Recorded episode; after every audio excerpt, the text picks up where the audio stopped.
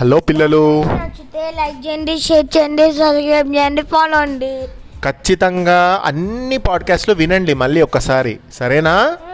Right. మరి ఈరోజు నేను ఒక కథ చెప్పాలనుకుంటున్నా రేయాంష్.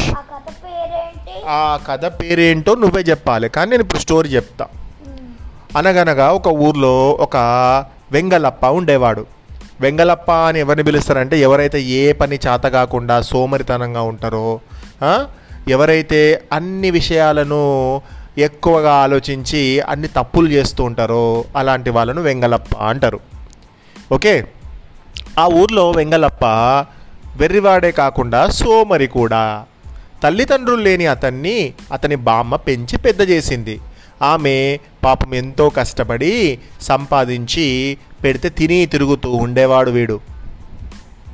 కాలం గడిచే కొద్దీ బామ్మకు వయసు పైబడింది ఒకరోజు ఆమె తన మనవడితో ఇలా చెప్పేసింది అరే నాయనా ఇక నా వల్ల కాదురా. నేను కష్టపడడం నువ్వేమో కూర్చొని తినడం.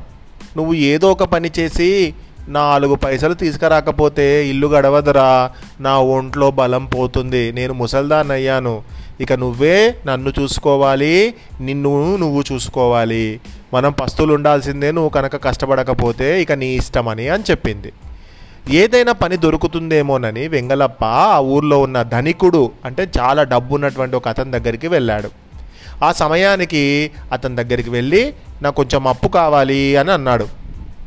అని ఏమంటున్నాడు? మీరు కనుక నాకు కొంచెం అప్పు ఇస్తే నా అవసరం తీరాక పులి నోట్లో తల పెట్టైనా సరే మీ డబ్బు తెచ్చి మీకు ఇస్తాను అంటూ నమ్మకబల్ అంటే నమ్మకంగా మాటలు చెప్పాడు.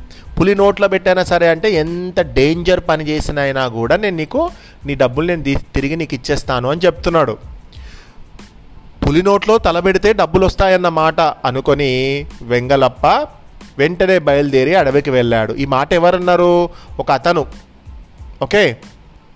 అప్పు కోసం వచ్చినటువంటి ఒక అతను ఆ ధనికుడితో అన్నాడు పులి నోట్లో తల పెట్టైనా సరే మీ డబ్బులు నేను మీకు తిరిగిస్తాను అని అనగానే ఆ వెర్రి వంగలప్ప అక్కడికి వెళ్ళిండు కదా ఆ ధనికుడి దగ్గరికి డబ్బులు తీసుకోవడం కోసం. ఇతను ఎవరో అతనితో మాట్లాడిన మాటలు విని ఓహో నిజంగానే పులి నోట్లో తల పెడితే డబ్బులు వస్తాయన్నమాట అని అడవికి వెళ్ళిండట.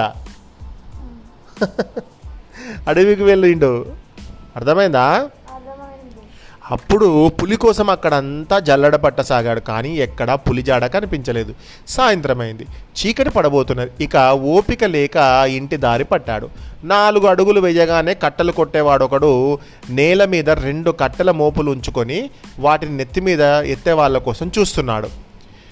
అంటే కట్టెలన్నీ కొట్టి దాన్ని ఒకటేసారి తీసి తన నెత్తి మీద పెట్టుకోవడం రాలేదు కాబట్టి ఎవరైనా ఇక్కడ వస్తే బాగుండు నాకు కొంచెం హెల్ప్ చేసి ఈ రెండు కర్రలను నా నెత్తి మీద పెడితే బాగుండను ఒక అతను అక్కడ వెయిట్ చేస్తూ ఉన్నాడు.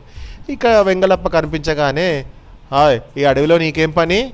ఏ క్రూర మృగం కంటనైనా పడ్డావంటే ఇక అంతే సంగతులు అన్నాడు. దానికి వెంగలప్ప తను ఆ పనిలోనే ఉన్నాను అని చెప్పాడు. ఏంటి?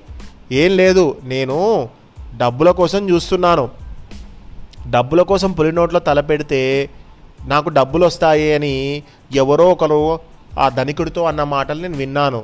కాబట్టి పులి నోట్లో తలబెట్టడానికే వచ్చాను అన్నాడు. వామ్మో వీడెవడో వెర్రిబాగుల వాడిలాగా ఉన్నాడు కదా అని ఆ కట్టలు కొట్టే అతను అనుకున్నాడు. పులి నోట్లో తలపెట్టైనా డబ్బు తెచ్చిస్తానని అంటే ఎంత కష్టపడైనా డబ్బులు సంపాదించి తెచ్చిస్తానని. అంతేకాని పులి నోట్లో తలపెడితే డబ్బులు వస్తాయా వెర్రి వెంగలప్ప అని అన్నాడు. ఇక ఆలోచించాడు ఆ వెర్రిబాగులవాడు సరే కానీ ఈ కట్టెల మోపు కాస్త నెత్తికి ఎత్తు నీకు పుణ్యం ఉంటుంది అన్నాడు. సరే అని ఆ కట్టెల మోపు నెత్తికెత్తాడు వెంగలప్ప కట్టెలు కొట్టేవాడు థ్యాంక్స్ అని చెబుతూ ఏమీ అనుకోకు ఆ రెండో మోపును కూడా కాస్త ఊరి దాకా మోసుకొచ్చావంటే నీకు నేను రెండు పైసలు ఇస్తాను అన్నాడు. ఆహా! అలాగా అనుకొని ఆ వెర్రి వెంగలప్ప ఏమనుకున్నాడు ఈరోజు వేలా విశేషమేమో కానీ ఈ ఎండుకట్టలు దండిగా దొరికాయి. వాటిని కొట్టి రెండు మోపులు చేశాను. ఆ రెండింటిని ఎత్తుకుపోవాలంటే నా వల్ల అయ్యే పని కాదు కాబట్టి నువ్వు నాకు కనిపించావు. నువ్వు నాకు హెల్ప్ చేస్తే ఒకటి నేను నా నెత్తి మీద పెట్టుకుంటాను. ఒకటి నువ్వు నీ నెత్తి మీద పెట్టుకొని ఆ ఊరి వరకు నాతోటి రా నీకు నేను డబ్బులు ఇస్తాను అని అన్నాడు. ఆ మాట వినగానే వెర్రి వెంగళప్ప ఎగిరి గంతేసి "ఆ, సరే అని ఒప్పుకున్నాడు. రెండో కట్టెల మోపును ఊరి దాకా మోసుకొచ్చాడు. కట్టెల మోపులు అమ్మగా వచ్చిన డబ్బులో నుంచి రెండు పైసలు వెంగళప్పకిచ్చాడు ఆ కట్టెలు కొట్టేవాడు. వాటిని చూసి వెంగళప్ప కళ్ళు మెరిశాయి.